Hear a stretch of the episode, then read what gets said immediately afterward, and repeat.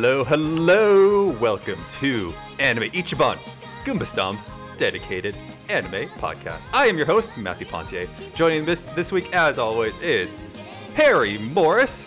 Say hi to the people, Harry. Hello, and hello. Kyle Roga Shone. Say hi to the peeps, Kyle. Uh, konnichiwa. That's not how you say hi. That's good day. that is salutations. Yes. Anyways, we are here to talk about some hot topics, some juicy, juicy, meaty news topics that have happened in the anime world. But first, how about a little warm up, guys? Warm up. How, Yeah. Yeah, little little little warm up. So up until this point, we've had our opening segment of "Kill Your Babies." I am retiring that opening segment for the time being, in favor for our new opening segment, Magnum Opus or Never Ending Neverland. What is Oh. So, what what Okay. this opening segment is, it's it's still it's I am still presenting you two series of some sort, okay? But you're not wiping one of them out in existence. Arguably, that you're it's a good thing happening to both of them. However, you're choosing. So magnum opus means that this series gets one more either like game or season, and that's it. It's completely done. It's never coming back in. But that one season or game is the best thing you've ever watched slash played ever. Okay. Okay. Never ever never ending Neverland, however, this show or game series continues on forever. And it will consistently hmm. hit like good quality. Nothing that's super surprised you or astounds you, but you are consistently satisfied. Man, with I'm already living that life with Fire Emblem right now. okay, now now now I know which franchise not to choose for you. All right. We we, we settled on this? Yeah, yeah. Yeah. All right, all right. So, Harry, you're going first, and I'm choosing this because I know it's fresh in your mind. So you're choosing Magnum Opus, Never Ending Neverland for either for Resident Evil franchise and Persona, the Persona franchise. So Oh, which okay. one gets a Magnum Opus, ends for eternity, and which one goes on forever? So this is difficult. Doing Resident Evil first. Um, obviously, for me, like many people, I think Resident Evil 4 is the peak of that franchise. Um, and I know you're bringing this up because I'm playing Resident Evil Village right now. Um, so I don't know. I, I think going forward, Resident Evil has plenty of great stuff to offer.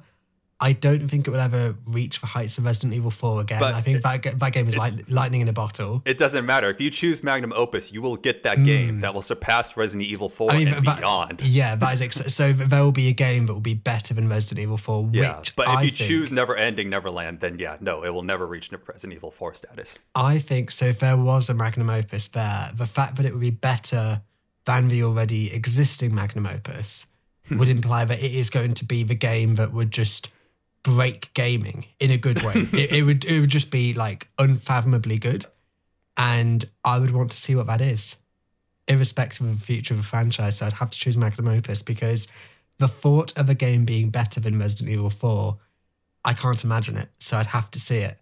Um, so yeah, magnum opus for Resident Evil. Uh, Persona is a difficult one because I've only ever played Persona 5 and Persona Oh, 5 I'm sorry. I mean, like you're you're choosing one. So by choosing Magnum Opus for Resident Evil, you're relegating Persona to Never Ending Neverland. Oh, Yeah. Oh, okay, okay. I mean, yeah, I think I think that's fine because because with Persona, there's been a Persona Four, which I know a lot of people really love. Uh, Persona Five, which is one I've played, and I think that's amazing. Uh, there's been other great games in the franchise, so like, I think with Persona, assuming it would continue with that kind of quality, um, that would still be really satisfying and great. So yeah, I'd be fine with that. Yeah. Yeah, I think I think that worked out worked out nicely. I was going to originally go back to the classic duo, but because because of your recent, recent Resident Evil uh, experience, I wanted to to shoot that in yeah. right there. So yeah, really quickly, tell me tell me how you've been enjoying RE8 because I know you've uh, you've had it on your mind.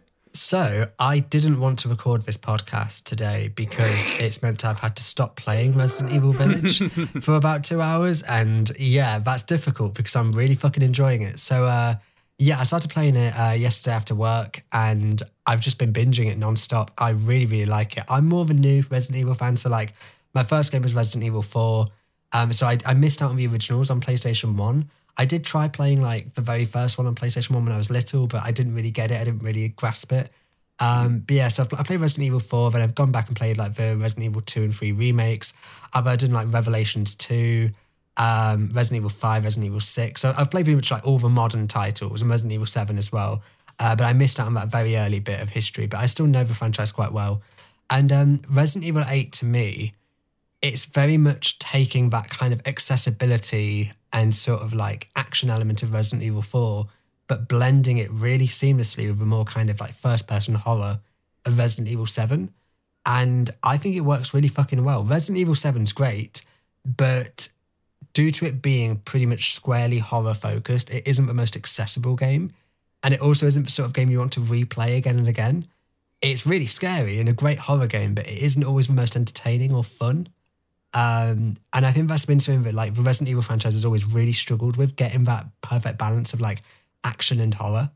It's always really struggled, and like Resident Evil Four was sort of like the the perfect blend that just worked so well.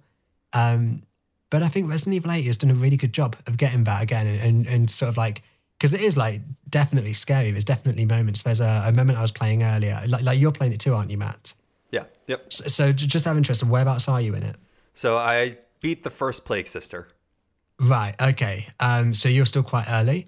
Right. Um, but yeah, that, that whole castle section's great. But there's a moment in this that's like fucking terrifying where uh, it's during the second sort of. I don't want to spoil anything. I don't want to be too specific. So you've also got these four um, underlings of Mother Miranda you have to fight. Right. And during the second underling, there's a moment you're in this basement and you're doing this puzzle for ages. And then this sort of giant mutated baby starts chasing Good you lord. through the dark and it's it's sort of like like gurgling and laughing like a baby would. And if it catches up to you, it just like eats you and one hit kills you. And it is fucking terrifying. it is the most disturbing, terrifying shit. Just like trying to hide and just hearing this like baby laughing in the distance, getting closer, and like knowing you've got to try and hide from it. It is really, really fucking scary. Um, but then obviously there's moments in this that are like much more combat based, much more action based, and I think that constant uh, fun juxtaposition between the horror and the action Oh. elements. Oh I boy. Yeah, I, that, that I really first like that it. first real encounter you have in the beginning of the game where you're just being swarmed from all Hmm. sides and you just have to live.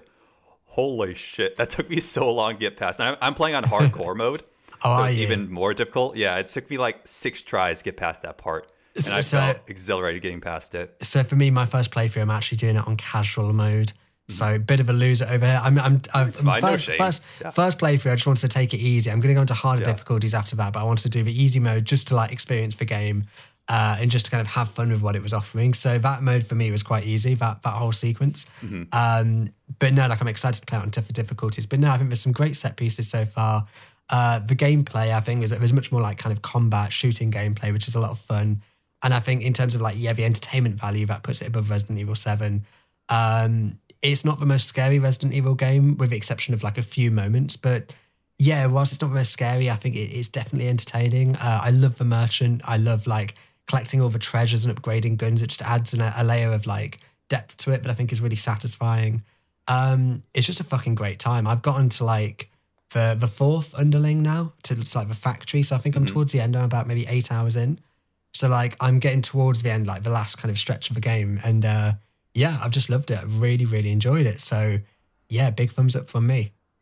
Yeah, looking forward to streaming more after the podcast too. All right, Kyle. Uh, I wanted to come up with a pair of anime for you, but I, uh, coming up with anime for this segment's harder than games because anime typically do win. But gonna try our best. So you have to choose Magnum Opus, Never Ending Neverland between Yuru Camp and Miss Kobayashi's Dragon Maid. Neither of which, in my opinion, are really that great for Magnum Opus, but you have to choose one anyways. See, this is pretty easy for me because at the very least, one of them is just never gonna end. And Yeah, that, that's that's what I mean. right. Not, when I sat down and tried to think of it, it was hard to come up with a pair of anime for this.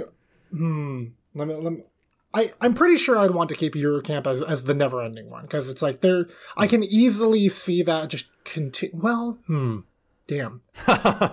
um, But okay, would you want to watch like four thousand episodes of Yuru Camp? yes. Like, why is that? Harry, why is that a fucking question? That, that's a yes. Um, yeah. Okay. So honestly, I was thinking of it in terms of that. It's like, I would I want to. I want to continue watching Yuru Camp way more than I would uh, Dragon Maid. Um, and the problem is is that it's a little hard to think of what those would look like for magnum opuses, magnum magnum opie. Yeah. Open. Yeah. Um, just because they're slice of life, and I can't like. so I love slice of life shows, uh, clearly, but it's hard for me to think of any slice of life really where it's like. Ah, yes, this is a standout season. Or like typically with slice of life, it's always just a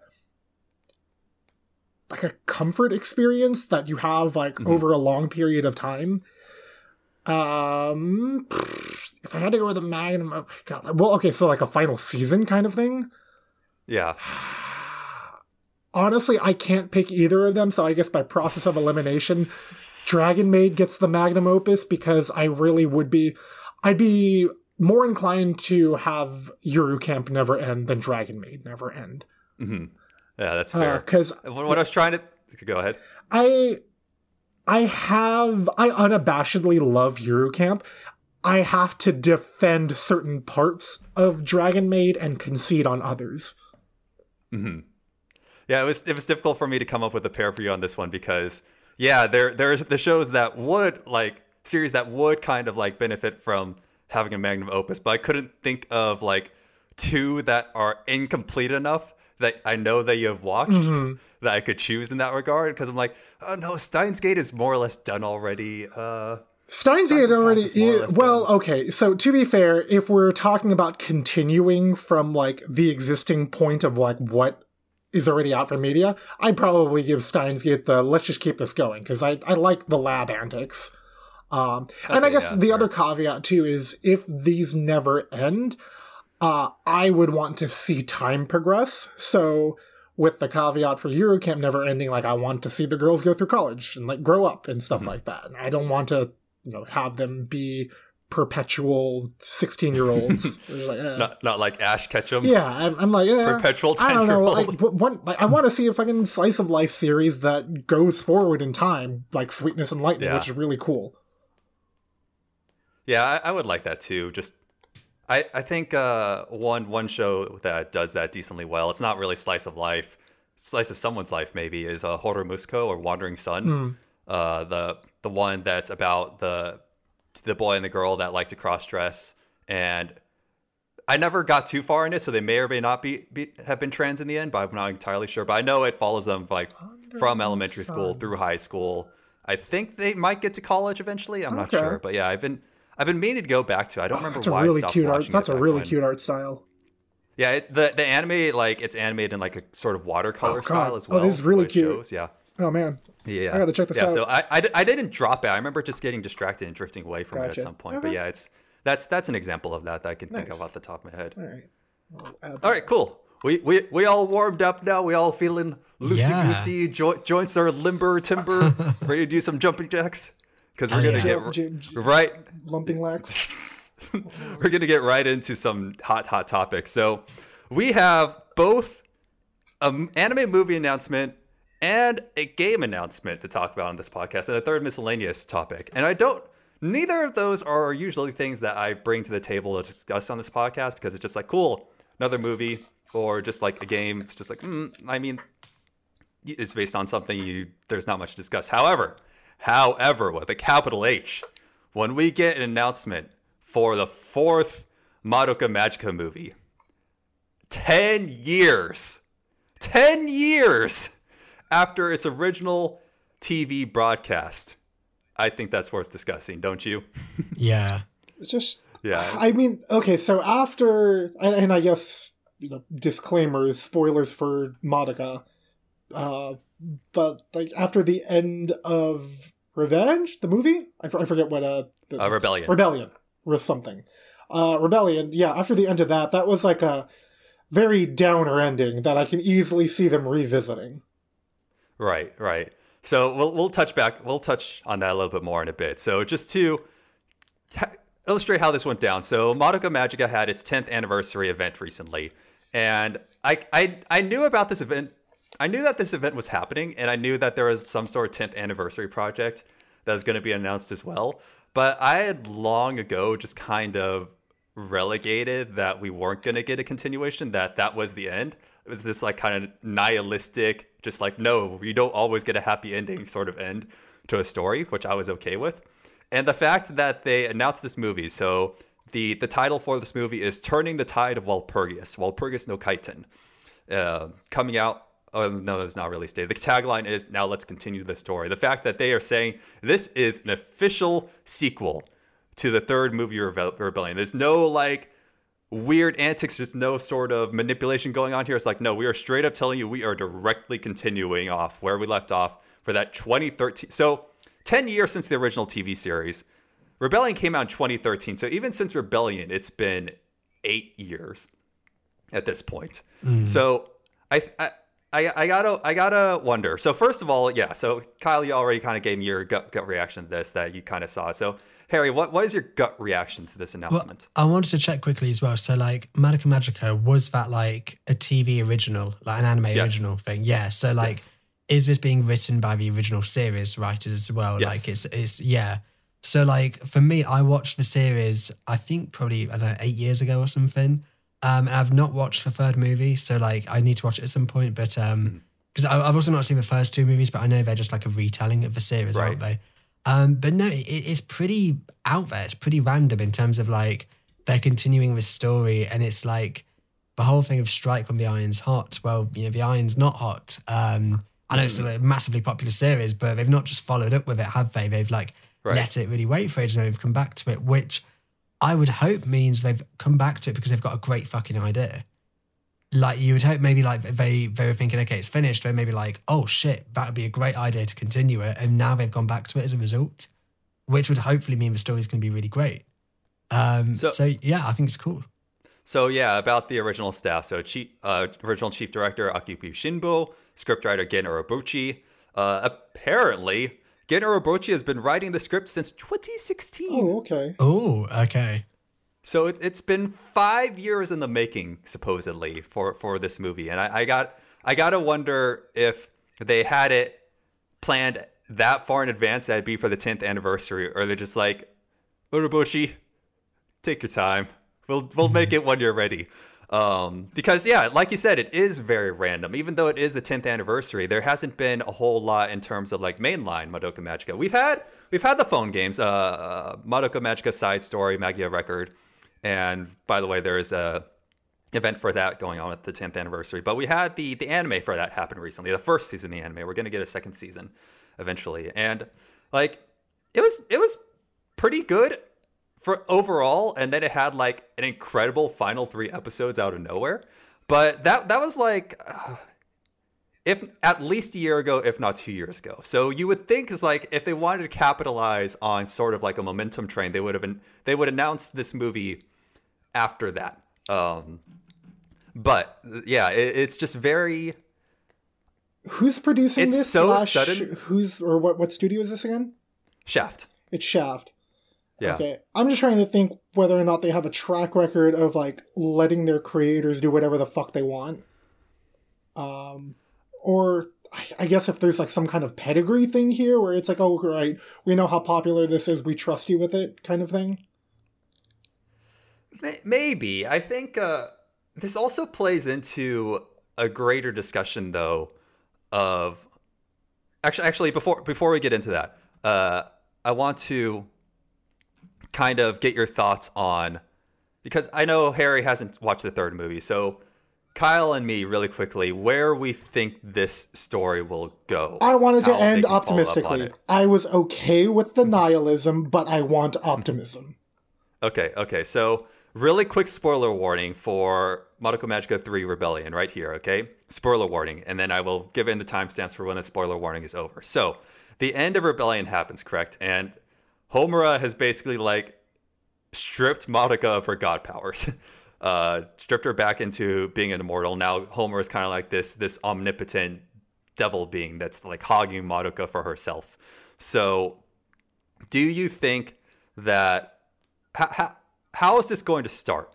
Like, is there going to be something that alerts Madoka to something? Something is it going to be like the general like something's not right with this world anime sort of thing, or do you expect them to pull something else. I, I we... forgot because really all like the, the biggest things that I remember from Rebellion are what happens with Homura and Madoka, but are Mm-hmm. Sayaka and Kyoko around? Like what what's the last So- things that happened to them? So Sayaka is permanently gone because she had already become a witch in the original series, and so her soul was gone, and like, Okay, it was only kind of replicated in that world. Mami and Kyoko were real though. Like when when everything got reset by Garuka, like they they um they came back to life as well because they weren't killed as witches. Uh, so those two are real. We also have, if we go down to the cast list, where to go? Uh, da, da, da. Nagisa Momoe, who, if you recall, that is the uh, the new character in Rebellion that showed up. That was kind of like the the Charlotte incarnation. Okay. So she's listed as a cast member as well. I feel like because of the narrative twist that happened with the main series and how they carried it into Rebellion, where Homura is in fact the protagonist. Um, Mhm.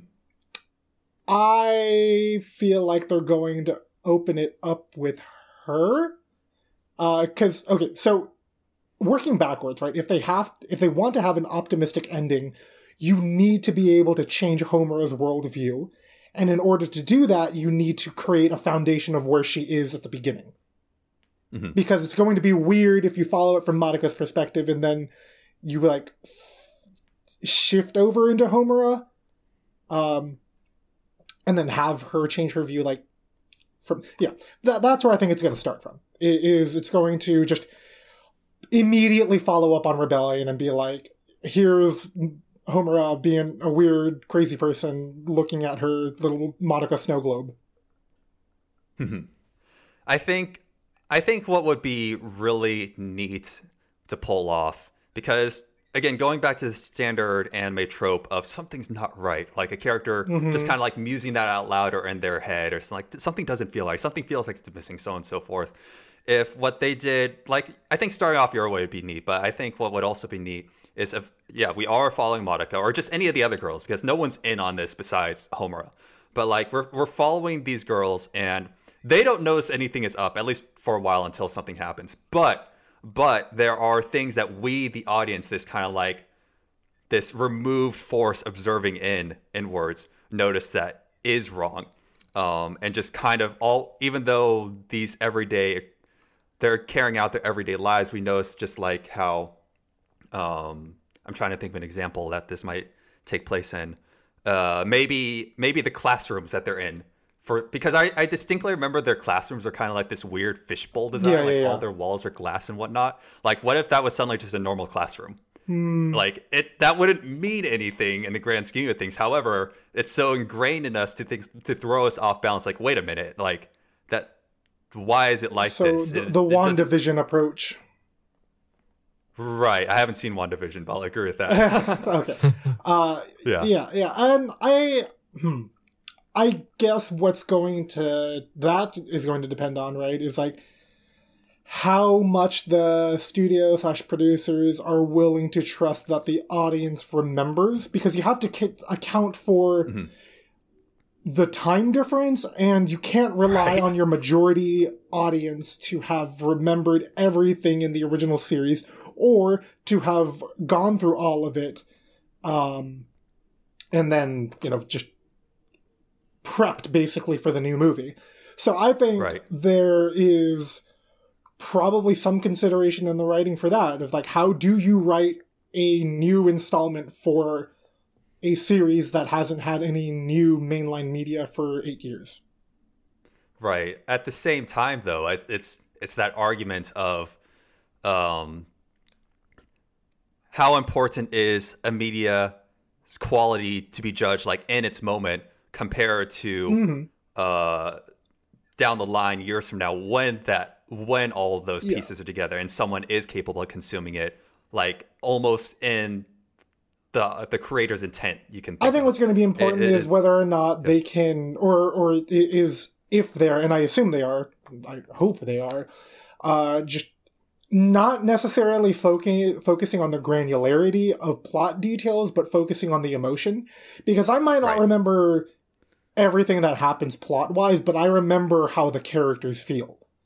Yeah. Uh, so That's- that's a good way to it. really, all they need to focus on is the tragedy of uh, Mhm. Homura's arc, uh, the optimism behind Madoka, and Kyoko and Sayaka's different views on practicality and pragmatism. Um, Mhm. Yeah, so I, I I think really it's just focusing on the sentiment and keeping that in mind is what can ground them and ground a series that ostensibly ended eight years ago. So out of interest, like, so obviously you both got all these ideas of like where you want it to go. What would be the worst case scenario? So like Oh, the worst thing they could do narratively. What is the worst thing they could do with this? I think Mm. the worst thing they can do is pull a Sailor Moon ending, anime ending at least. What was the Where, Sailor Moon anime? Uh, yeah, so Kyle was emphasizing how, like, in order to have a, a successful, optimistic ending, you have to change Homura's worldviews. And to satisfactorily change her worldviews, you need to, like, establish where she is at ground zero and then work your way to, towards it. Um, the, the original Sailor Moon ending was, like, the the big bad had essentially killed all of the sailor like spoilers for a two decade old Oh my show God. at this point. People die in um, that series? like all, wow. For all for all intents and purposes they were dead. They were like vanished out of existence. They didn't like get shot or anything, but they were like they weren't alive Okay. anymore. Okay. Um Yeah. and Sailor Moon's facing off against the big bad and she just hugs her and is like Oh it's okay. no. And then it ends is like you're right. So that that would be the worst ending if you just have like Yeah. Madoka like hug Homura. It's like it's all right. You did nothing wrong. It's like no, she did a lot of things wrong. she was she's ostensibly done a very evil thing. Um, I think like I guess it's going to be tricky Mhm, mhm. because Madoka, it's in her nature to forgive, but Homura doesn't necessarily deserve to be forgiven yet. So they need if if they pull that whole thing where it's like I forgive you for no reason, um, then then that would be bad. I guess that's the That be question is like how does Homura find penance or can she even do that? Right because I would also be okay if it wasn't an optimistic ending again. I know a lot of people wouldn't, but I would be fine with it, assuming they pull pull it off well. do you, do you feel like that would still fit into the the whole theme of the series then like that kind of nihilism and that kind of depressing aesthetic Oh yeah, I think it definitely would. Um, I think- Granted, Mhm. like, granted, like the whole series has been like this tug of war between hope and despair, a la Danganronpa. But um, I think, I think they can show. I think they can have a a sad. Okay, here I'll I'll put it this way. It it won't be a a depressing ending like Rebellion was. I think at the worst it would be like a melancholy or a bittersweet ending where it's just like no, it's not it's not a vic- a resounding victory for optimism, but it's not like soul crushing. I think the what they time. could do is with because time travel is a quantifiable Oh, mechanic in this world. Oh god. Um, I think they can just do the Steins Gate approach, and I wouldn't even be mad if they literally just ripped off of how Steins Gate solves their problem, where here is a doomed timeline, but the doomed timeline creates an, a saved timeline. I don't know. I, I'm very. I, I know like time travel has been kind of established in this, but it's the same way I feel about Avengers Endgame as well. How Oh. that was the answer to that, and like because again, like you come off of this like incredible ending where it's just like, how are they gonna come back from this? And as soon as you introduce time travel, it's like, oh well, now there's like any number, there's infinite possibilities. Yeah, to be fair, can go about uh, this. uh, So I, yeah, to be fair, uh, Endgame and Steins Gate uh, approach time travel and how it solves problems very differently. yeah, like there's no reset button in Steins Gate. They have to work they they literally have to change time and space to create their own happy ending. Um and it doesn't erase uh the struggle or the hardship that they went through. It just reinforces how much they care. I think uh, the the important distinction here, though, is like for Steins Gate, time travel had been like a core part That of that its is true. throughout That the is whole true. time. Yeah. Whereas in, in Avengers, just like and then time travel, And like, yeah, to And your guess- point, time travel has been introduced somewhat into Madoka, but it hasn't been like yeah. a core piece of it. Yeah, yeah, yeah. So I would still be. Yeah, I always think iffy with any about series, that. if you're going to do time travel, you need to do it well. You can't just shoehorn it in because it can just feel like the jumping the shark moment. Yeah, that's fair. That that is all very. Those are all very fair points. And Madoka, I'd say, probably has about the same depth with its time travel as Endgame does. Yeah, so I, I that would probably be a disappointment for me. That would definitely be a clear. Dis- they they could do it, they could pull it off, but the moment they introduce time travel, I'll definitely be rolling my eyes if that's the case. Um, hmm. Okay, instead of time travel, they they've already exhibited omnipotent god powers, literally just creating a normal world where they like. How how would you feel about that if they did the what what is it, Darling in the Franxx ending, but not bad? Yeah, I think uh, I think I'd be more okay with that because it's in line with the mechanics established. Where they literally just that's- create a reality where witches don't exist, Yeah. but Homura and Madoka do. Right? Yeah, it's And they're just because they've done that twice now. If anything, that would just be like the safest ending. Mm-hmm. That would that would be playing to expectations at this point. Um, it wouldn't be upsetting, but it also wouldn't. I feel like it wouldn't have that trademark Madoka shock value to it. Uh, if they if they went for that a third time in a row. Yeah, I guess it ultimately depends on what they want to say. Right. because really like i was very unsatisfied with the what in retrospect i'm dissatisfied with what rebellion has to say which is life sucks and you can only ever just cope so Uh, I wouldn't. Yeah, I wouldn't go that far, but that's a that's an entirely different topic for discussion. Yeah, for sure. I, I understand though. Yeah, I know. I know. Rebellion doesn't uh doesn't cl- doesn't really. I mean, it's not like it doesn't click. It's just like I, I think I'm past that point in my life where I will, where I'm okay with nihilism. I want, to, I Mm-hmm. want optimism. I want my characters to be happy. Yeah, that's a fair that's a fair thing. I think uh, it's definitely a, it's a it's a coin toss for how this will end. There's no uh, there's no estimated projection on when this will come out. It's just been announced. That's it. Uh, so yeah, we will definitely be keeping an eye out for this one. For the hopefully, because that's the thing. I think another thing I'd be afraid of is that this still isn't the end. No, good It, lord. does, it says this is the sequel. It doesn't say this is the c- conclusion. Mm. So uh, if this if if this isn't the conclusion, then I'll be upset at this point. It's like okay, you made us wait for just a continuation. yeah, there. But I guess it's also let's- like, okay, let's say it's just a continuation, but it is absolutely amazing and it ends really, really well. Then maybe it will be worth it. it, trying to be again, it- It, optimistic all, it all just depends on what they aim to do with this. Right. And Out of interest, would would you guys prefer it as a movie or as a series? I I'd prefer a movie. probably sure. a movie. Yeah, I don't. Um, like, yeah. I, I think we already have like a solid enough foundation that like the- what a series would do is a series would explore a larger set of questions and characters, and I think we already have like at this point everybody except for Homura has more or less had their personal arcs. Yeah. but there's- would, there's- would would you not want another opening by ClariS? I you can still have that in the uh, in the movie. yeah. They, they But like, I. I want to hear it every episode. I want to go every twenty five minutes. I want to hear Harry, it that's again. a very good point. That is very fair. You changed That's the issue with movies. If you've got a great opening, you can only hear it once. If it's in a series, you hear it like 12 times, Don't 25 mind me. times, I'm however just many gonna put episodes there are. on in the background. You won't hear it, but I will. All right. Yeah. So we will be keeping a close eye on this one. I'm sure all three of us. And Harry's got to watch Rebellion at some point. I remember. Yes, I do. After Although it'll be- Resident Evil Village, yeah, which is it'll be- fucking awesome. It'll be fresh in your mind by the time this movie comes out. Yes, that's good. All right. I said we had a an anime movie announcement and an anime video game announcement to talk about. So we got the game now. And so I, I had long since sworn off talking about most anime games on this podcast because they're all goddamn arena fighters. After getting burned on uh, Kill la Kill IF, and uh, we talked about that, and it turned out to be not so terribly interesting.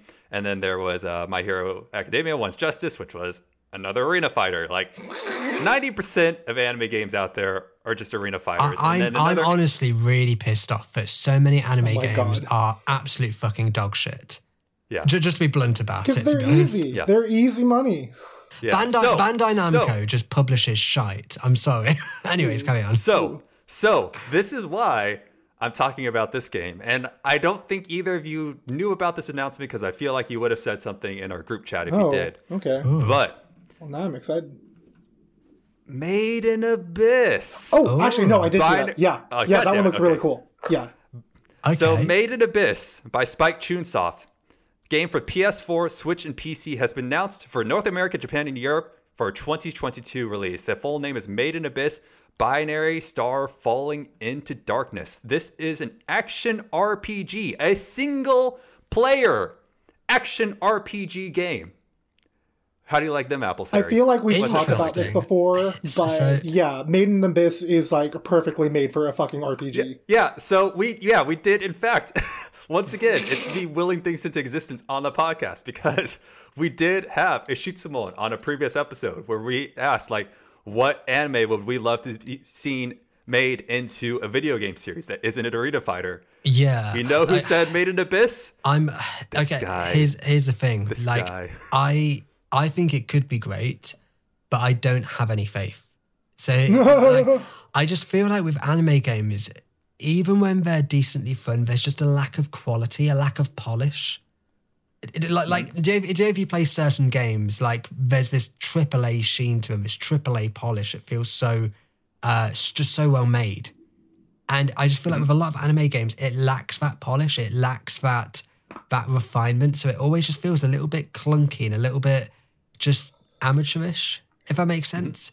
And I Yeah. worry that this will be similar. But, but, like it could be like a re- great ideas potentially, but it just feels a bit, a bit just undercooked. I mean, it, it really just depends on who the developer is. So it's So Spike, Spike Chunsoft. Chunsoft, who has made who are behind the Danganronpa series. Mm, but they've also made some shit as well.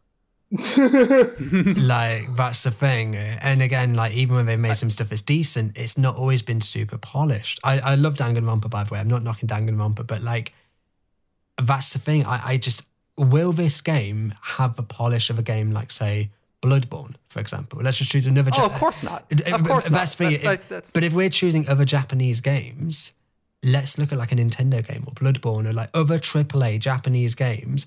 Will it have the That's polish that's of those that's games? an un, that's an unfair comparison. I feel like. Um, Well, we don't even have to look at like we we can look at more similar stuff like Persona. For all intents and purposes, Yeah. is an anime, but it's one of the most polished games out Ex- there. Exactly. That's it. I, I want to see an anime game that has that level of polish. And I've yet to see one.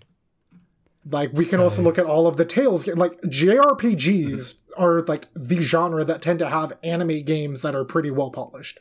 Mm.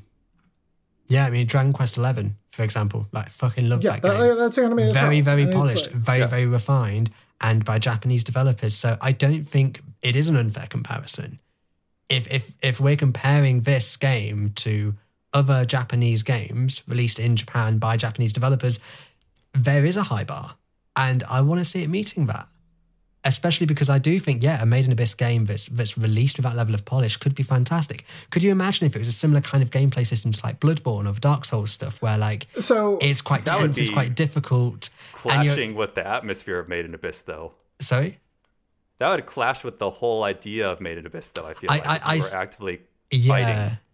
Yeah, I suppose it, it could be more horror based, perhaps. Then it could be more. I like, think sort of what I could see this being as is like I'm a little concerned with the action RPG description because in my mind, Made in Abyss was always something that would have fit more as like a Subnautica kind of game. So there are a lot of screenshots released for this already, Oh, which are is? Okay. surprising. Yeah. And that's one of the reasons I am more optimistic for this because typically for one of these anime games, like it's happening, it's like, okay, cool, what's it look like? It's like, ah, hold off on that. um, not not only are there screenshots released for this, but they are localized screenshots. Like they are pushing this simultaneously for Western and Japanese releases, which again, very rare, extremely rare. Um, so yeah, we have we have some shots of Riko Oh, and the this does look very polished. yeah, it yeah, that's what I mean. Like being able to see it, it you get a much better feeling of. You have a character rappelling down a wall, and you have like a bunch of these other indicators beneath what I assume is your health bar. That Yeah, there's like a bunch the, of like survival status yeah, indicators. it's, yeah. So you got a hunger, a clear hunger meter. You got a clear sleep meter. You have a meter which I assume is representing the curse. Um, like they they it looks like from this that they are accounting for a lot of the things that um, make Made in Abyss what it is. Granted, in the screenshots, like they're very clearly just showing like the top stratum. Like there is a uh, a depth gauge that only shows like they're at eight meters or forty nine meters. They're clearly not showing what it's like deeper. Um, but to give a uh, description of the description that Spike Chunsoft gives to this in the press release. So let's read that. In the 3D action RPG Made in Abyss, Binary Star Falling into Darkness, the player descends into the world of the Abyss and grows through their experience in its depths. The players can relive the experience of the anime in story mode, as well as explore an original story supervised by the series author Akihito Tsukoshi. Tsukushi. Fans are sure to enjoy the dark fantasy elements that remain true to the unique formula of the original work. Many characters from Made in Abyss appear as well, and event scenes are fully voiced by the cast of the anime. Made in Abyss Binary Star Falling into Darkness's original story takes place many days after Riko and Reg depart for the Abyss. The world's sole remaining unconquered chasm, the Abyss, is the stage where many adventures are born and disappear. Those who will appear in the story are mesmerized by the power of the Abyss and aim for the bottom of the Netherworld. So The I think story what, about to be hmm. told is of the adventures of the nameless cave raiders in the Abyss. I think what does concern me about this is that they don't really talk about the game. Right. So they don't talk about the gameplay, but again, I feel like looking at these screenshots, you get, especially because they showing again, this is in gameplay, they're showing UI. You can get a pretty decent sense of what the game is like just from looking at these screenshots. And there's still a lot of time too. 2022 is quite a while away.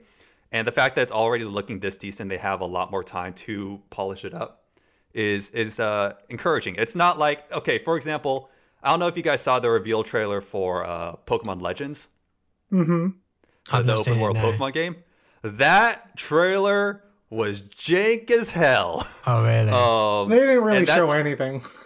Yeah, and the fact it was still janky though, Yeah. even with not showing anything. That's why they weren't showing anything, and they're still having like 15 FPS moments or like a slideshow Pokemon in the background, sort of. Like, is that something you can really fix between now and 2022? I'm not sure. Um, this the impressions I get from these screenshots are very strong for how early on in development it supposedly is. Yeah, it, it's it's it's a strange one. Like I'm, I'm just thinking about it now. Like with with so many Japanese game developers, it feels like you either get absolute fucking platinum quality magic, like amazing stuff, or you just get the kind of what I was mentioning before, that kind of like bargain bin, Bandai Namco published, like sloppy quality anime game rubbish.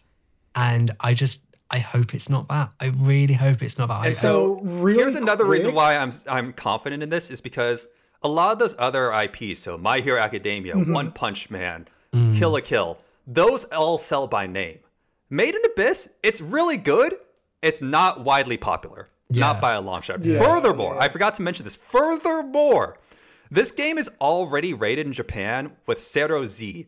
CERO Z is the absolute highest maturity rating you can give. It ranks Nice. above Dark Good. Souls. Good. It's a more mature rated game than Dark Souls, which means that's further restricting the So- potential audience they can sell to. So they Yeah. need to nail the execution in order to retain the people that they can sell to because That it's is not really they cool, can't sell by name alone. What does Yeah. give me a little bit of optimism for this is looking at Spike Chunsoft's uh, development history. Is I completely forgot they are the creators of the Mystery Dungeon franchise, Yeah.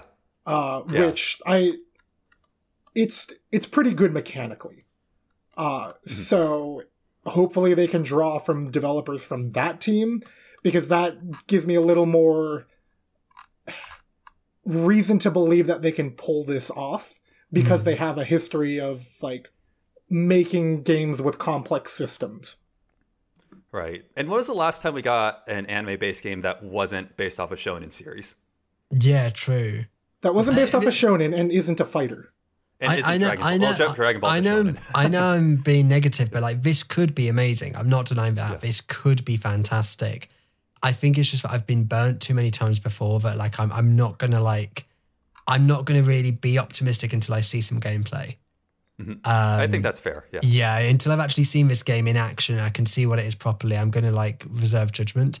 Um, but no, it could be really cool if if they if they took elements of kind of like Dark Souls sort of combat in terms of like very difficult, very challenging, um, and make it quite stressful and tense, but also really well mechanically designed. And kind of also blended that with like keeping it on topic, Resident Evil sort of elements where it's like it's quite scary, it's quite unnerving, and, and like you know you're hiding from certain threats, um, and sort of trying to survive, kind of like a survival RPG horror, um, kind of like uh, Soulsborne sort of game. I don't know, it could be pretty fucking interesting. Um, I, I think like the, the premise of the world already has like enough good mechanics there. It's just the thing that, and they, they they haven't given this information, so I am still kind of on the middle of in the middle of the road.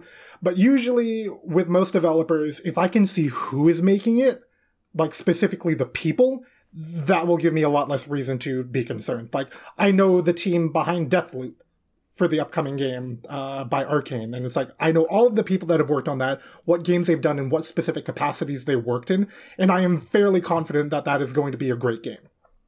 I don't know who's working on this game, Mm. so that's where I'm like, mm, it can go either way. Yeah, and so, like that's why I said normally we don't cover video anime video games on this podcast because they're still being announced. That there is the the Demon Slayer one that's happening. But isn't some that a point. fighter? Oh, speaking of, Yeah, I, I saw fighter, the so Demon just like- Slayer movie recently. It was good, I, I, I, I, yeah, yeah, I, I quite liked out? it. Oh my god! Have, have you guys Yeah. seen it or not? but not yet. But yeah, like like video anime video games are still being announced, but I just don't even bother bringing them up because just there's no point. But this one I think is different enough and has demonstrated enough so far to uh to be worth uh how shining some popular? on. How popular is Made in Abyss? Because I I feel like it's popular among people that are anime fans. It- yeah, exactly. That's it's it's popular among anime fans, but definitely like if you ask someone, it's like that knows what Dragon Ball is or knows what uh, My Hero Academia is or things like that. If they know what Made in Abyss is, probably not. Probably not. Yeah, it, it, it's it's Alright. not like mainstream by any measure, is it? Yeah, yeah. So it has it has a lot of work to do to become successful, not off of its name alone. Okay, moving right along. We uh, the new the new anime season started, and so we're always not always, but for me at least, I'm always like scrambling to find what what are the new shows. There's a lot of anime coming out nowadays. Would you agree with that statement? Yeah, There's a lot of anime. there's quite out. a bit. So, yeah. So there is a a story that has come out of animebusiness.info, which is a Japanese website. So Kadokawa, which is one of the biggest publishers in anime, if not the biggest publisher. You guys have probably heard of them. You've seen the name around at some point, right? Uh, I- I've not, I'm afraid, but uh, it's okay. I'll, Which publisher? I'll catch up. So Kadokawa, they, oh, they Kadokawa, re- yeah, yeah, yeah. Yeah. So they recently uh, released a a state or kind of like a uh, business forecast, their plans for going into the future, and they have announced that they aim to produce 40 anime per year Oh, until 2023. oh, Okay. That is 10 anime series per season. Well, one of them's got to be good. um, and so that's like granted again, this is a publisher, this isn't a single studio. However, like it's is just kind of building upon this notion that the the anime market is already oversaturated with shows. like way, way oversaturated. And we are going to be piling more onto that. Do you think this is a good It, thing? it's, so it's weird. One of the things that's interesting about anime is that there's pretty much a series for any premise you can think of. Mm. like like any weird fucking premise you can think of, there's a series for that. I think that's kind of cool. At the same time, the reason why that is a case is because yeah, there's just so many series. So like that's why you're gonna get a series at some point about like someone turning into a television. Like like do you know what I mean? It's like like any fucking random thing that you can pull out of the air. No, there's a series about that. And it's interesting and cool, but also there doesn't need to be that many series. Um yeah, I, I'd rather quality, not quantity. I'd rather know that like maybe I don't know, like ten shows are coming out one year, but they're all great, rather than fucking ten thousand shows. Mm-hmm. Would you would you agree with that sentiment, Kyle? It really depends. Cause mm-hmm. like yeah, you can have like weird ass series, but it a lot of the times I feel like series are weird for the sake of being weird and they don't actually like fully explore a concept. Um, like how many fucking different isekai are there with like different premises, but they're effectively the same show? And do you do you believe that there doesn't need to be all those sh- those shows, correct? That maybe you could shift those resources to a different Yeah, yeah. or maybe continue a show. Uh, so Yeah. I wanted to I wanted to loop back to this topic that kind of uh, we were touching on on Madoka as well is and also okay first let's let's look at uh, Promise Neverland. Okay, so second season didn't go over too well with people, right? Uh, people are not too happy with it, myself included. Uh, they compressed over a hundred chap- manga chapters into a, a twelve episode. yes, so, so like I've not watched it specifically because like I was waiting to see how it wraps up and how people like it. And the fact that everyone's saying it's shit, it's like, well, I'm not going to waste my time then. But uh have they like after this second season? Is that is that it? The anime is over now. They've ended the anime. Yeah, it's it's done hmm. because that's also the end of the manga. So if if we are trying to put out more anime constantly, more new series at that as well, does that mean that we see less and less and less shows get completed or completed properly? Yeah, I mean that, that's a fair point because I would have loved it if like Promised Neverland maybe went for like a couple more seasons and they actually did it fully canon because it's really weird to think like the manga was there, it had been finished, all they had to do is follow the manga and they didn't. That's really odd and not particularly. Mm-hmm. That doesn't often happen. I don't think. Like obviously, yeah. Oh, that's ne- that's never, or I shouldn't say never, but yeah, it's extremely Yeah, because because normally yeah. uh, you'd have thought, oh, like the reason it did this is because the manga isn't completed yet, so it had to deviate. But it's like, no, the manga was completed. It just chose to deviate. It chose to make it non-canon, um, and I think that's really shit. Especially because obviously, like with my pretentious vegan beliefs, I would love to see this story, which it- for me is is very pro-vegan and very like about that. I'd love to see it get brought to a mainstream audience, so I can write more articles and piss more people off, because that's ultimately what I want to do. And I can't really do that now because because I know there's so many bits of a manga that are like really worth doing that, uh, really worth um, writing about, but.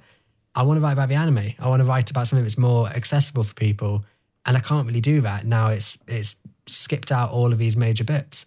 Um, but no, I'm getting sidetracked. I'm getting distracted. But but it, it's it's really shit that like that um that it hasn't done a proper canon retelling of the of the series. And yeah, I do think that like if they add more and more anime, you'll start to see like worse quality stuff, um, and less series getting finished, especially long series. I mean, what's already what- what's concerning about this bloat is that it already feels like the industry's bloated as hell.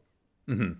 So it's like, if anything, I wanted to s- see like this is the exact opposite of what I wanted to see, which was trim down, like paying your animators a decent fucking wage. Um, because it it already seems like they're stretching resources that are already limited. Mm. Like it's the same Right. fucking problem with the video game industry here. Mm. It's like we're just going to see more churning and burnout. So to play to play devil's avocado here a little bit now, um, because that's def- that's definitely a sentiment that's gone around. It's like we, we need to we need to trim down on the amount of anime that gets made per season. We need to make we need to ensure quality over quantity in this case. Um, the the potential issue there, I should say, is anime isn't terribly profitable, correct? Yeah. Unless you are Yeah. extremely successful. Um, and studios that make anime do not earn a revenue if they are not making anime. Would you agree with that? that uh, So, so I get what, where you're coming from. Beside of it, like if they're making more and I more, they can get paid more and more and more. that That's and also like if they if they can take like some people say is like take breaks like go seasons without making an anime like give your employees breaks and all of that like sort of like the you could kind of like a CD Projekt Red where you make one anime one one anime every 5 years or something but it's really good or it should be really good um but anime studios. It's because they're going really on a very outdated television broadcast model. They like you you see animation is now thriving on streaming services because they don't have to worry about meeting a bottom line. They are paid in a lump sum to create a series, and if the studio or the the, the, the streaming platform likes it, they'll greenlight more.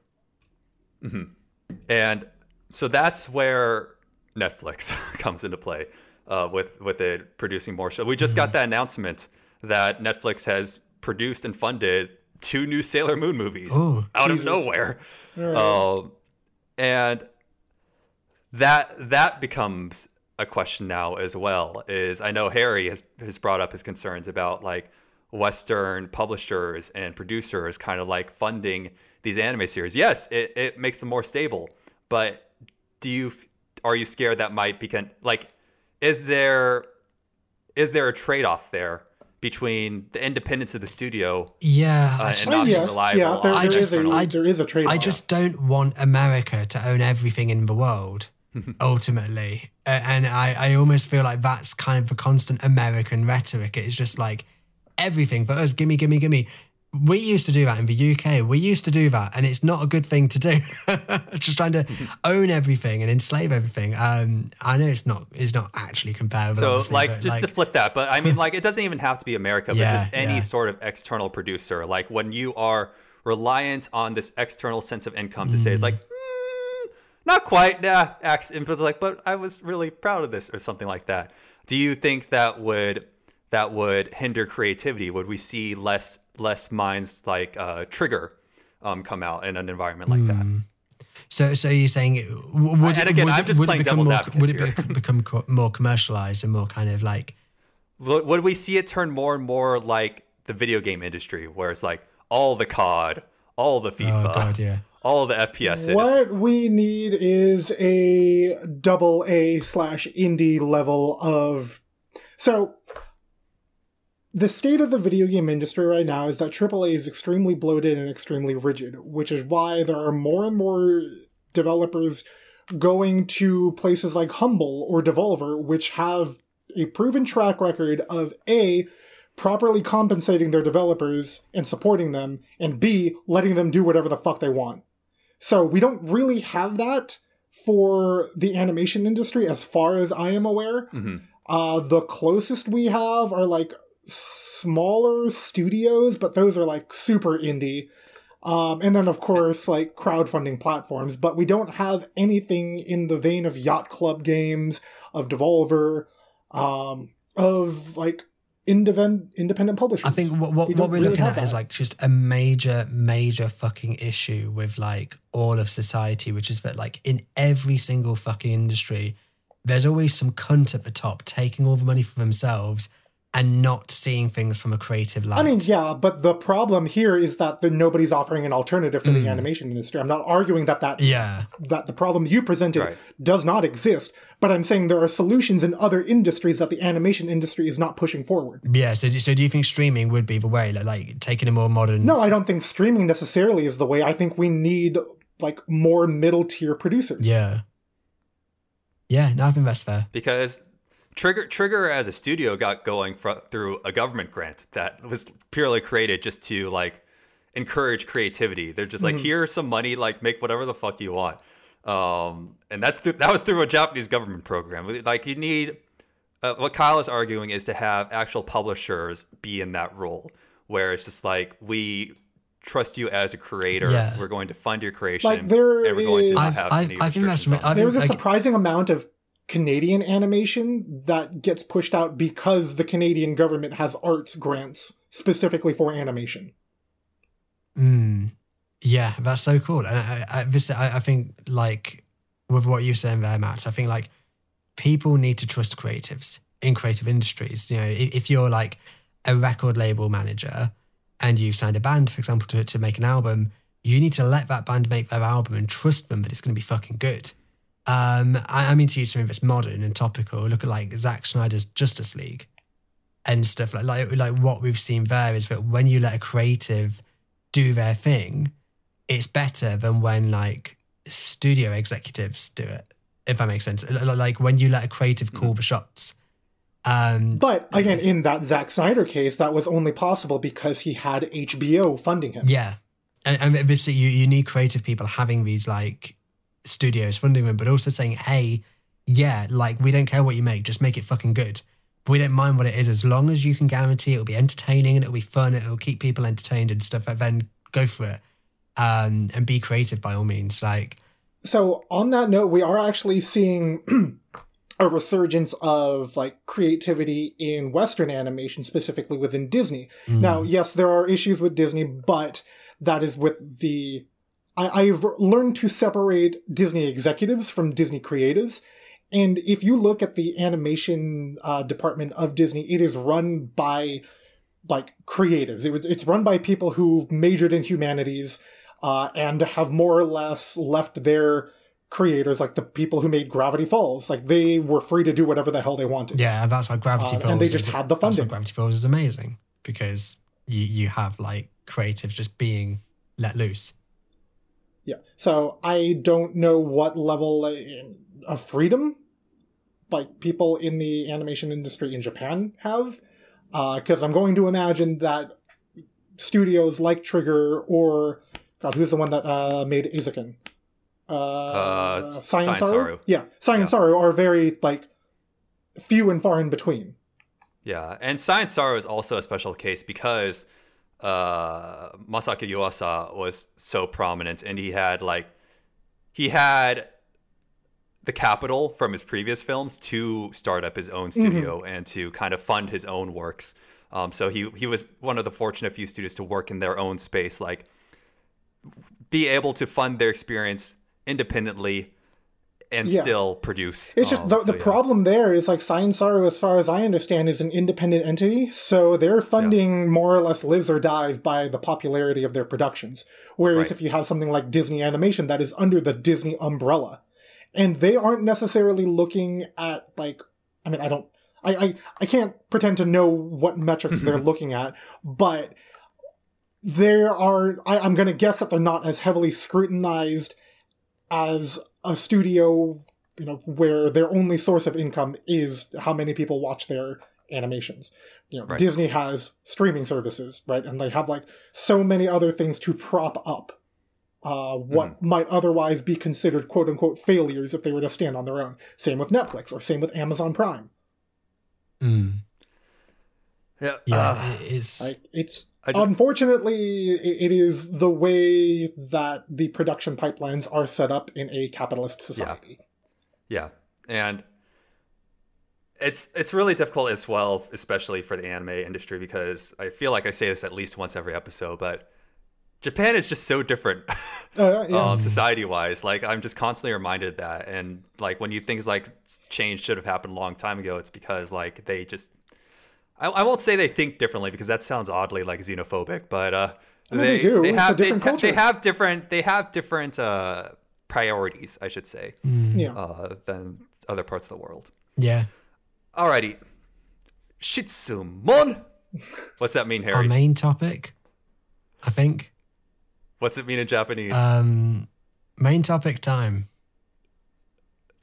Yeah, he's right. No, it's main topic time. No, what does it Topic mean? What does time, it sure. mean? For those, for, yeah, for, for listeners, I, I told what Harry what that means in Japanese right before we started recording, and he said he would forget, and he wasn't lying. Oh, okay. question. Yeah, I completely fucking forgot.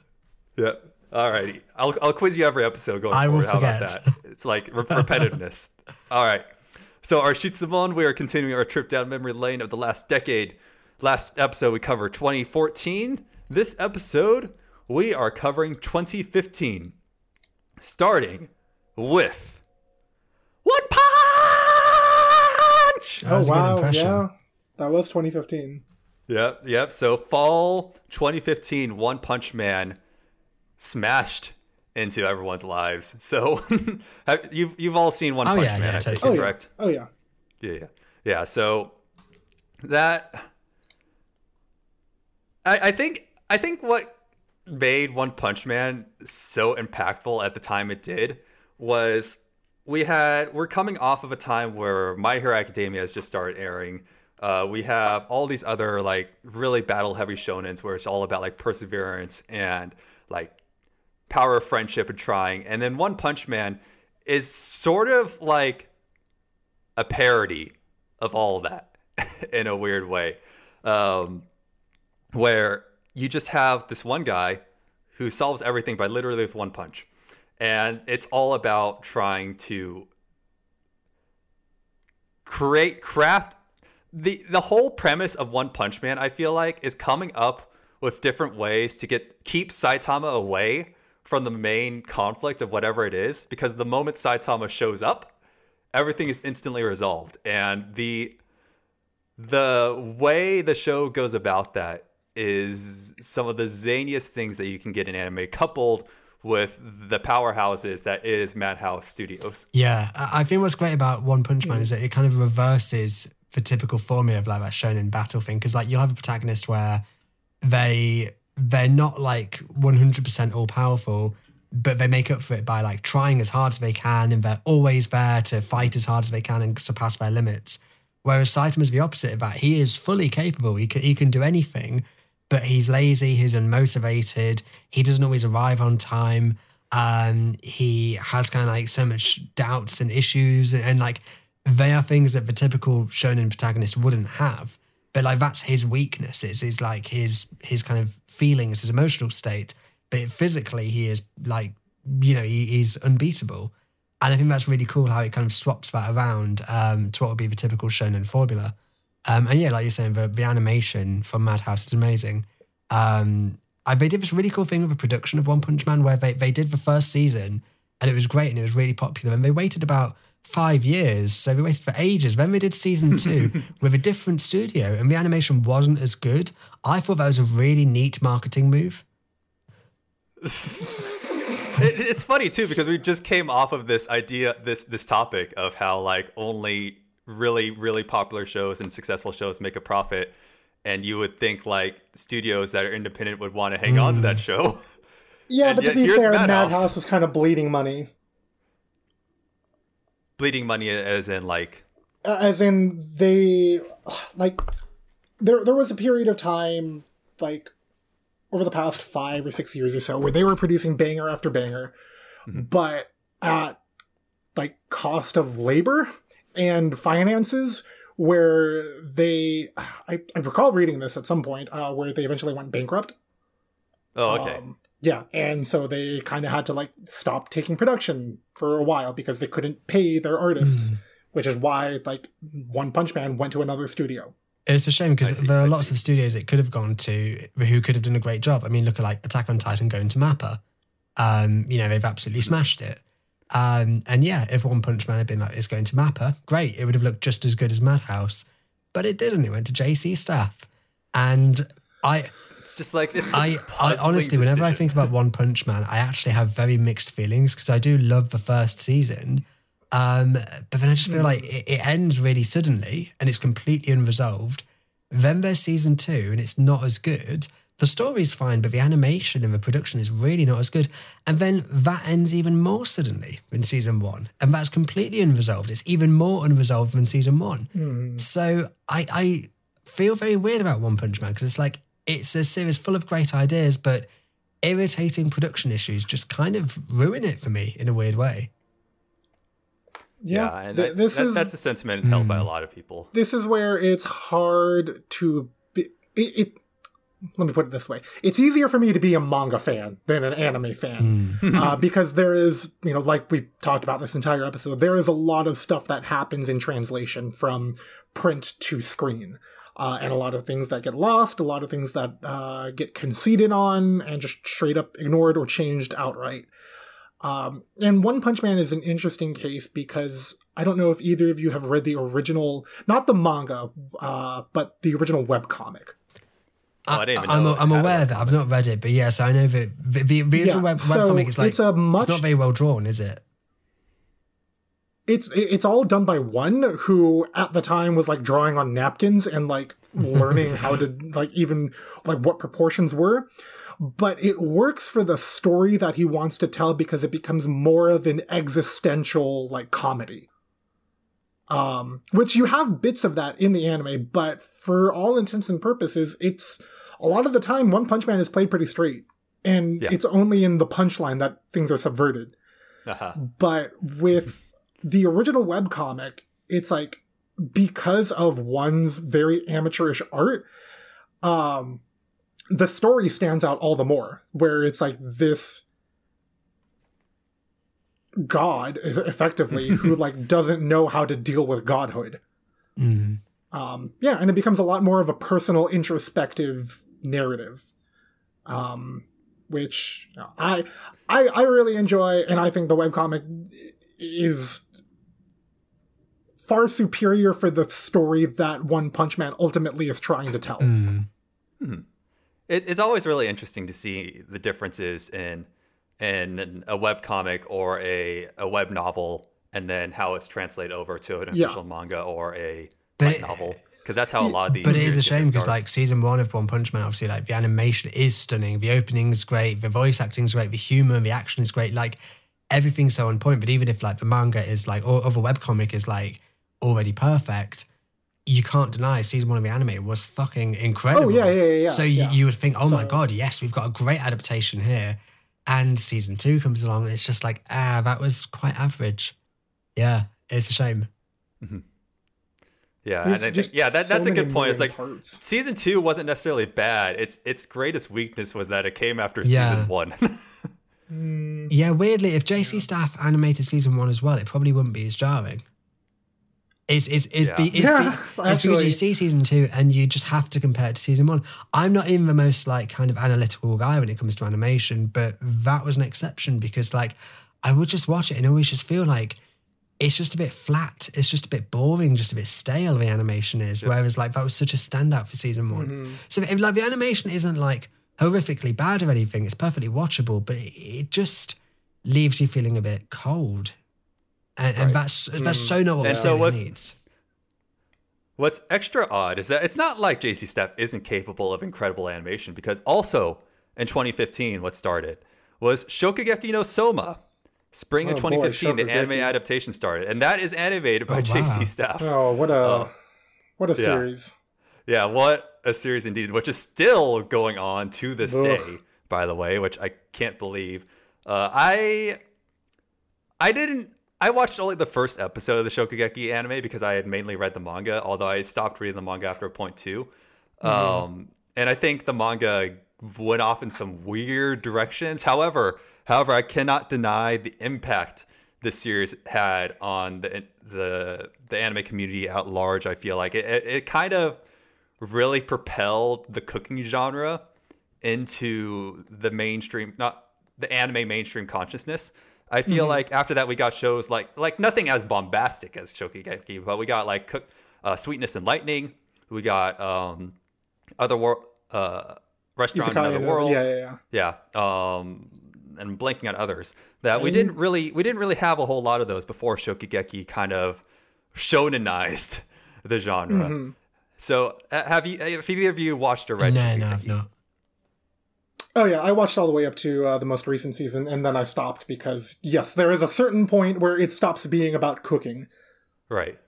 Yeah, and so what what's incredible about Shokugeki, and I think this has to go without saying if it's a successful cooking show, is just how very like real the recipes are. That you can tell yeah. that they are and not only that, but you can tell they are real eh, just by watching the show. I feel like it would have been really easy to there's that one chef uh Arisa's sister that is all about gastronomy. And Oh, gastronomy yeah. is magic. Gastronomy, like, what the fuck is that? Like, there is so many things that gastronomy can create that just shouldn't exist. Like, I feel like it could have been really easy to, like, just go for these raw BS it. shock value dishes that are just like not necessarily BS it, but like, Hmm. like you would never guess this is a real thing until you try it. But Shokugeki, like, ninety five percent of the dishes that come out of it, as you're watching it, even if you aren't a cooking expert, it's like, nah, yeah, totally that could exist in real life and they're making it look really really good despite it being like a relatively mundane dish like just chicken katsu.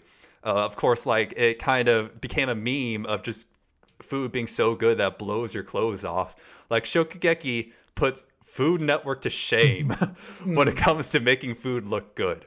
Um, and it's just it just it made cooking fun which is something that may or may not be true in real life, depending. Oh, mile, mileage Yeah. may vary. Uh, Um, so I mean, what's really fun for me personally about Shokugeki is like I that was one of the series that I like picked up after I got back into anime.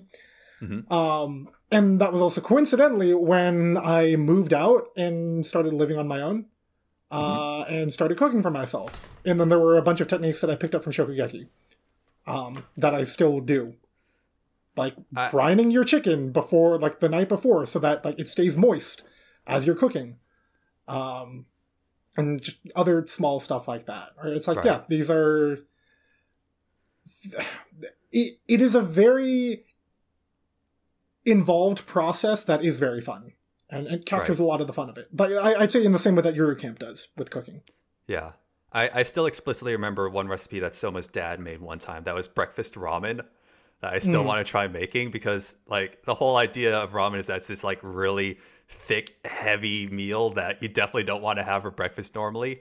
And so this this twist on it was supposedly making like a lighter kind of ramen that was still ramen, and I just really want. It was an apple based broth, if I recall, Oh, or there were okay. apples in it involved. A lighter yeah, one. I- Sounds good. yeah, I've always wanted to try that. Like, what is breakfast ramen like? I've had I've had spaghetti ramen before, like tomato based go- broth what is going on there? ramen. uh, while I was in Japan, it was so good. I was so sad that I only worked up the courage to try it towards the end of my trip because I walked past the place every day to and from my school, and then just like in my last two weeks there, I found like screw it, let's give it a shot. And it was so good. I wish I could have had it more. But yeah, I, and that's the other thing about Soma is it really captures just the creativity of cooking as well. Just like, um, it it it, it shows you just how broad the the culinary arts really are because it's very easy to kind of like get settled into. If you're not like a very dedicated chef, it's really easy to just get settled into uh, your tried and true recipes and just be like, this is what I'm good at. This is what I like. It's easy enough to make. I don't need to learn any, anything else. And then you see like sometimes you think, okay, if you just make this one tiny change, it becomes this completely different dish. Uh, and and Shokugeki definitely captures that that spirit up to a point. Mm. Up to a point is all I'll say. But yeah, Shokugeki Geki's a good time for a while. It's interesting how we're can- listing off all these shows and like I, I think 2015 is where we're distinctly heading into the modern era of anime. Right. Like, it- stuff it's that's still because- going on. Yeah, uh, some some of these shows that I uh, are marked down. I was like, wait, that started? Oh yeah, I guess that wasn't too long ago. Now it's It's it's, not- strange. So so I I uh, teach at a school, um, and I, I teach like uh, uh, so so for, for us we say like year seven, year eight, year nine. Um, I'm I'm guessing maybe like seventh grade, eighth grade for you guys. I'm not sure. So, so it'd be like 11, 12, 13, 14 year olds. Um, and it's it's Okay, yeah. so, so I, I don't know how it works in America with the grades, but I'm guessing that's it. Mm-hmm. But yeah, it's weird because like to, for 2015 for them it's very much like just like when we were little kids when we were like almost like toddlers or whatever but um Mhm. but for us it was just like I, I mean it feels like oh only a few years ago but it was like no it's kind of like six years ago Yeah. now um but for us that's barely any time but like for these kids I teach it's like loads of time it's kind of strange Yeah. how like I've been thinking a lot about like the perception of time recently relative to like our ages it's very strange a year was an, an actual eternity for Oh, for yeah. uh, primary yeah, school. that's it. Like, like because like you think of being like, okay, you'd be ten, and it's like five years before that you were five, and that would be such a huge chunk of time. Whereas for us, it's like we're in our mid to late twenties, and five years ago we were still in our twenties. So like it feels like nothing's really changed. hmm What also never changes. I guess it kind of changed. Never, That was a bad segue. It's okay. He became he, he he Hibike Euphonium. Oh. Started spring of 2015. Nice. So one of one of I would say Kyoto Animation's magnum opus. Uh, right right next to Clan. All right, you can say that. Yeah, yeah, like right, right, right up there next to Clannad, I would say. Like Sound Euphonium, just about a school band trying to like get good, essentially. A very simple premise, but it explores so many r- real human emotions, especially human emotions that you experience going through just high school, secondary school in general, or just like the, the basic things like having a close friend that you just become estranged from for one reason or another. There's, no like specific thing that you can point to. Just suddenly like, why do I feel like I'm I'm just I feel this distance between me and my friend, and I just can't figure out why. I don't mm-hmm. know how to like close that distance again. It's a very nuanced feeling to it. Like Hibike Euphonium is one of those few shows to me where how every character acts, it doesn't feel like the show was written or it doesn't feel like it was planned out. It was just like they wrote out like a program like they wrote a character into existence and that char- that character is just living its life because it's so consistent with everything each person says, how they what they do, how they say. It nothing nothing in that show is a surprise because it's all so in line with every single um, thing that they're doing. It's that sounds simple and pra- um, in theory, but in practice is extremely difficult. And I can't think of another show that's done that better than Sound Euphonium. There's a large degree of specificity to everything, um, and I think what helps with that is like coming off of talking about something like Shokugeki is like there's a very clear knowledge and passion for the music, um, because like they get very technical, but they like thankfully what they do is they do the typical like shonen thing, right? Where it's like they they have uh, your protagonist, in this case Kumiko, uh, who like doesn't really know music theory or like how to play instruments and stuff like that. So you're discovering things along with her. What was also really stunning about this show too is just like KyoAni magic is that it's it's very typical for uh, studios to resort to CG when it comes to animating people playing instruments. Mm-hmm. Hardly any of, any of that, if at all, with Hibike Euphonium. Just like hand drawn uh, euphoniums, pianos. Like pianos are the really impressive parts as well. Like hand drawing piano, like pe- someone playing the piano. Um, just the way that c- the instruments glimmered and shimmered as well. They reflected light, the way they warped it. It is just it was a beautiful show to like put my eyeballs on as well as to listen to. Um, it is a lot of emotions running through as well with the characters.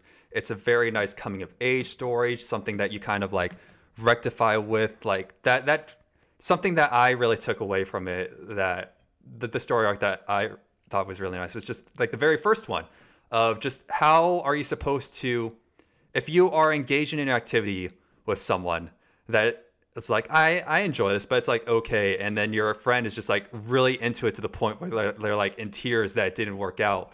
How do you how do you interact with that friend now?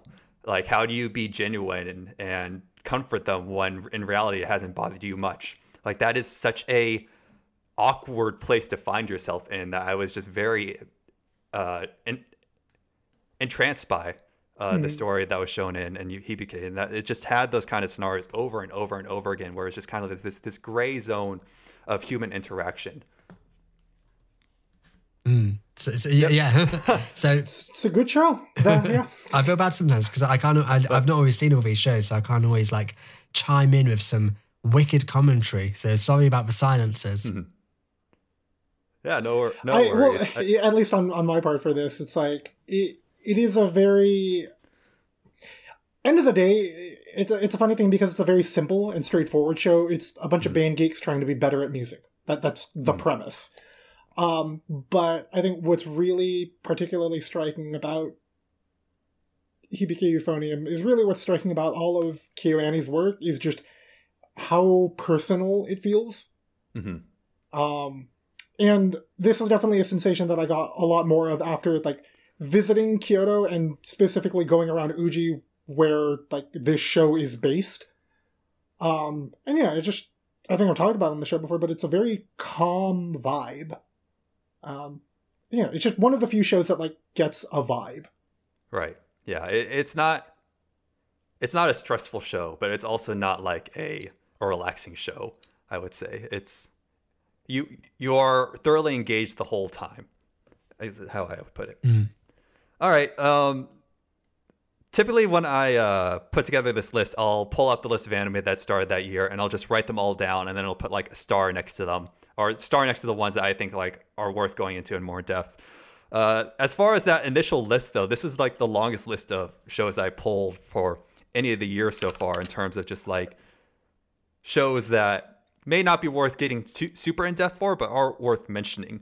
So we had a Blood Blockade Battlefront that started in spring 2015. Either of you watched that? I was very not impressed by I've, that not, show. I've not seen Okay. it. it was it was a it was a fractured story for sure. However, I definitely I liked the I like the vibes of it. I like the setting of it. I like the characters. The dub was also very good. Yeah. But yeah, the story was like it's just it's all over the place, and it's like if I want like watching Blood Blockade Battlefront made me want to watch Baccano.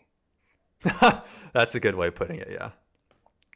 It, it's So, just uh, very convoluted. Charlotte sure did happen in Charlotte is an anime that I have seen, and I just it, I just this? can't rem- I just can't remember it. Like, it made no lasting impact or impression on me. Yeah. The the the main thing to take away from that is boy, can you do an ending badly? Yeah, I- I, I Um, seem to remember the Charlotte- ending was really bad. Like, yeah, yeah, yeah, that's the one that everyone remembers. So Charlotte was the was the newest one from Jun Maeda after Angel Beats happened, and it was about super superpowered children in a normal society kind of solving mysteries, and then it's just kind of it's fun for a while and it's funny, and then it goes somewhere else.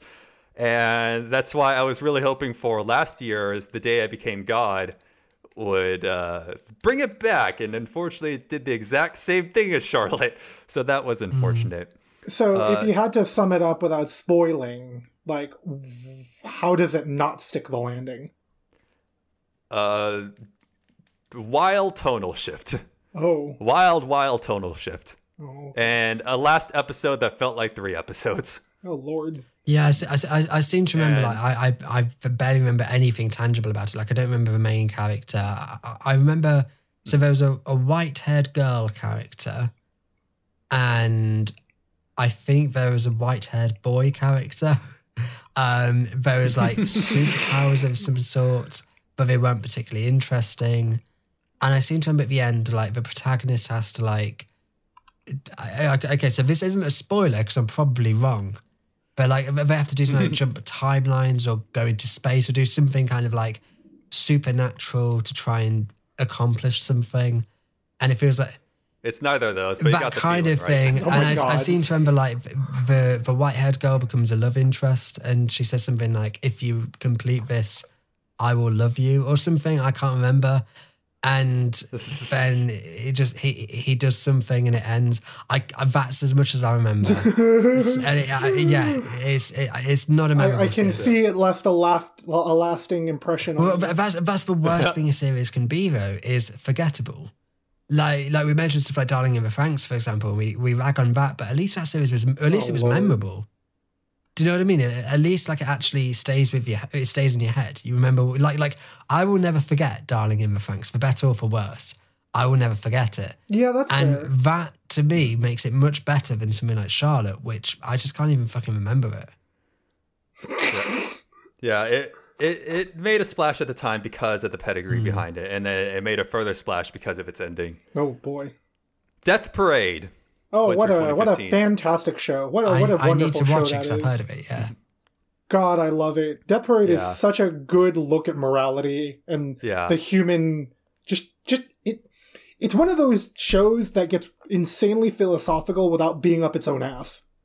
Yeah. I will say it had extremely high highs. It also had some extremely low lows. Oh, but Lord. the highs out it, it it out it outperformed the lows for me. But yeah, it had I, I explicitly remember some episodes of Death Parade, and yeah, to your point, it's just a very moving, powerful, introspective look at just um, why humans do the things they do sometimes. Um, Death Parade just- is what I the, the vibe and the messaging behind Death Parade is what I want out of Monica. To go back to earlier parts of the conversation, I think that's fair. Yeah, It's like fair. it gets incredibly pessimistic at times, but there are people who are willing to fight for a better world, and the show says that they're right.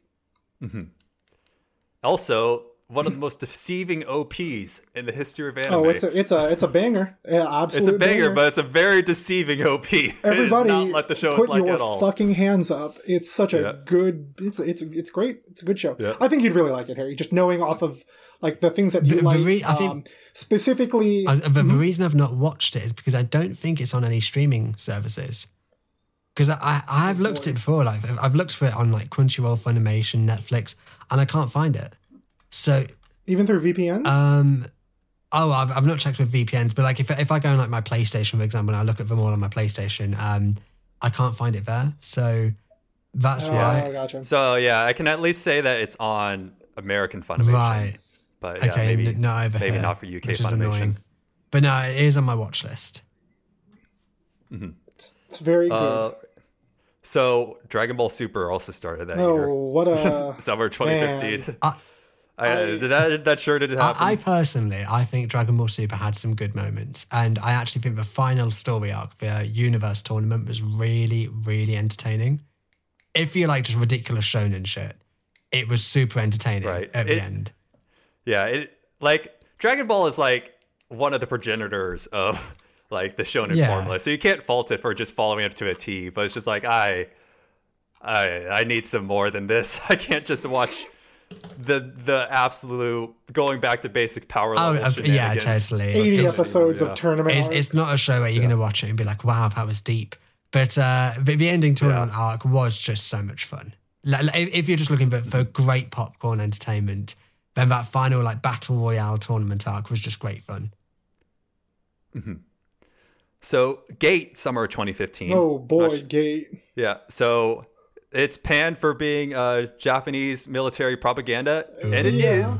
But I still like it. Oh. It's still a fun show, and it's. I always, I always say it's the reverse isekai or like the hybrid isekai kind of formula format that I want to see more of, where it's like another world, like communicating with our world, like connected to our world, and then we have to kind of like live with that. I, I want to see more of that. I'm just Uh, so- the the thing that gets me about Gate is like I really like the world building, but it's okay. So full disclosure, I'm somebody who like enjoys fan service in the right places, but it's the same problem that I have with Dragon Maid actually, where it's like it feels like the fan service undercuts what's really good about the show because they're so mismatched.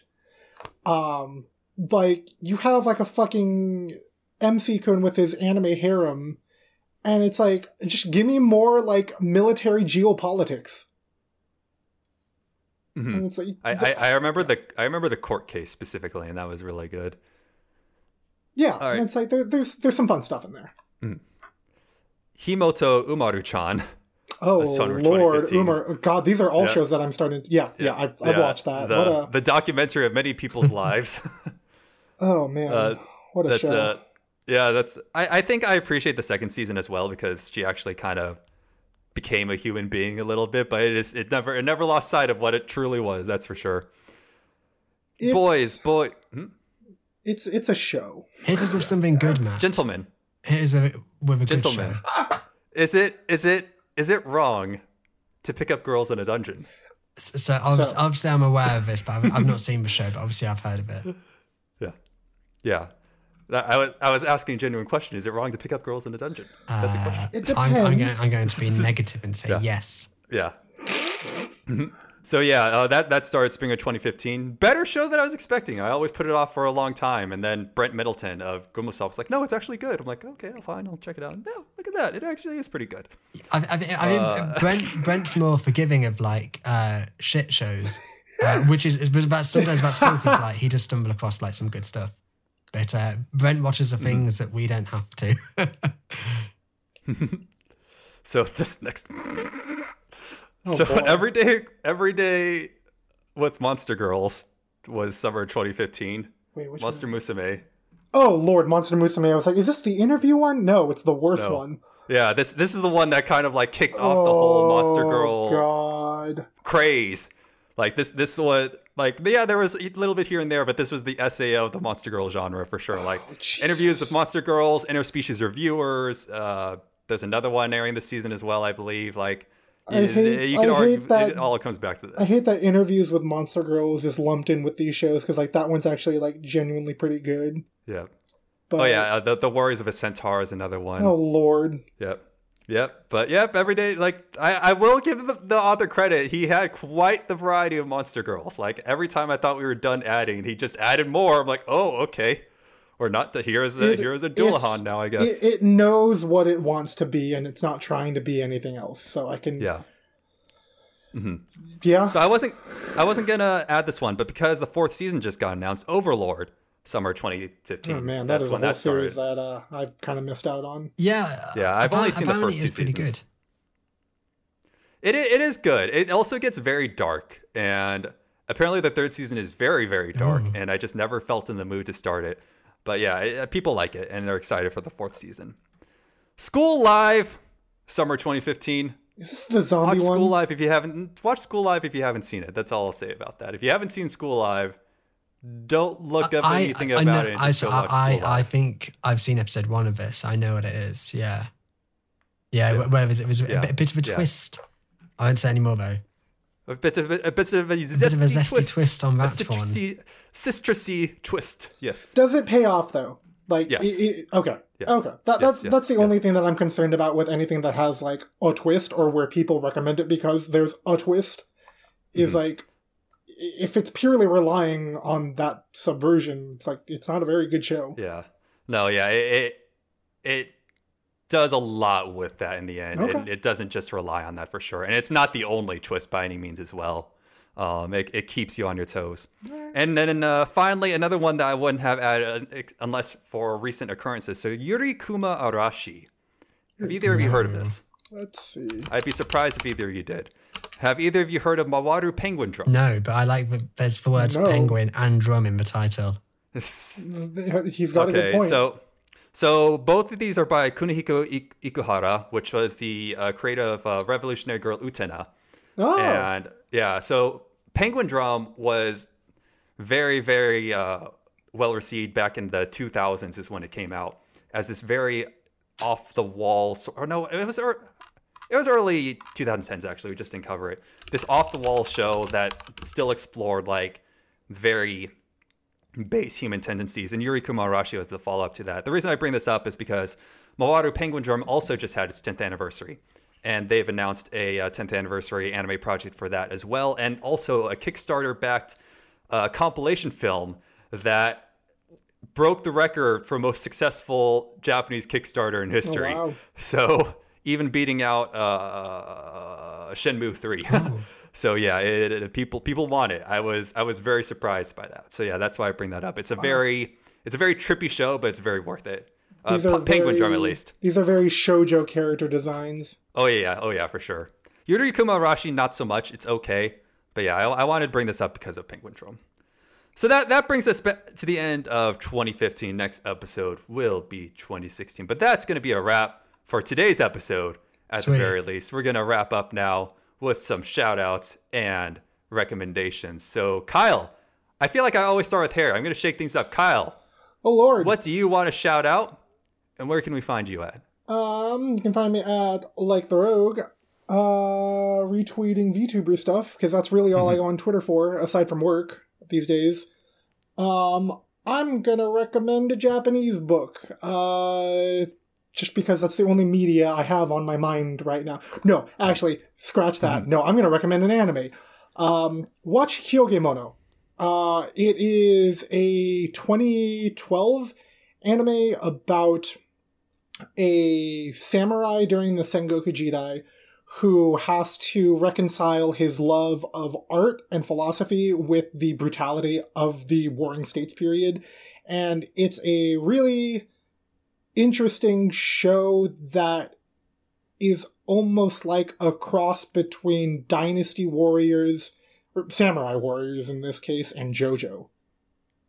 Ooh. Um, and I think what I like about it compared to JoJo is that I just really like the setting because I'm, I'm a big history fan. And I really like Sengoku Jidai stuff. So Jidai yeah, means period, by the way, for those who don't know Japanese. yes, the the, the feu- feudal Japan, The Warring era. States period, the Warring States era, all of that. Yeah, Mm-hmm. but yeah, it's a fun show with a uh, banger of an OP. Yeah, I, I was bummed that we'd already gone through 2012. I would have added that to the list, but now now it's out in the open. Harry, Hello. what about you? What do you want to shout out? Um, I will shout out. I'll keep it very simple, very uncreative. Uh, Resident Evil Village, aka Resident Evil 8. I'm having such a blast of it right now. Uh, check it out and uh, buy it because yeah, I want this game to sell well. Obviously, I want uh, I want Capcom to know they've done a good job with this one. Um, I'm really enjoying it. If you're, I mean, the one thing I will say is that you kind of need to play Resident Evil 7 story wise. But even even then, there's like a little recap. There's, a a, little recap video, video, if yeah. you need it. So like you you'll be fine and just uh, jump in and have fun with it. It is is great. Uh, yeah, I, I think whether you like the more horror side of Resident Evil or the more action side, there's a little something for everyone. So yeah, check it out. looking forward to seeing what DLC they make for it as well. Yeah. The RE7 DLC was Yeah. very good. So you can find me at Musing Mojack, M U S I N G M O J A C K on Twitter. I'm also the anime editor for Goomba Stomp. We just put out our anime, our seasonal viewers guide. So if you're curious about what's airing this season and want to know what's good, need some recommendations, go check that out. Um, you can also find me uh, as Musing Mojack on Twitch, where I am streaming Resident Evil 8 currently, in fact, Resident Evil Village. Uh, last night I was having some technical issues, so I think I sorted those out. So ideally, uh, my future streams will be a lot more smoother. We will see. But come check me out on Twitter or Twitch. Come follow me. I'm so close to affiliate. And until then, keep watching anime, and we will see you all next time. Ciao.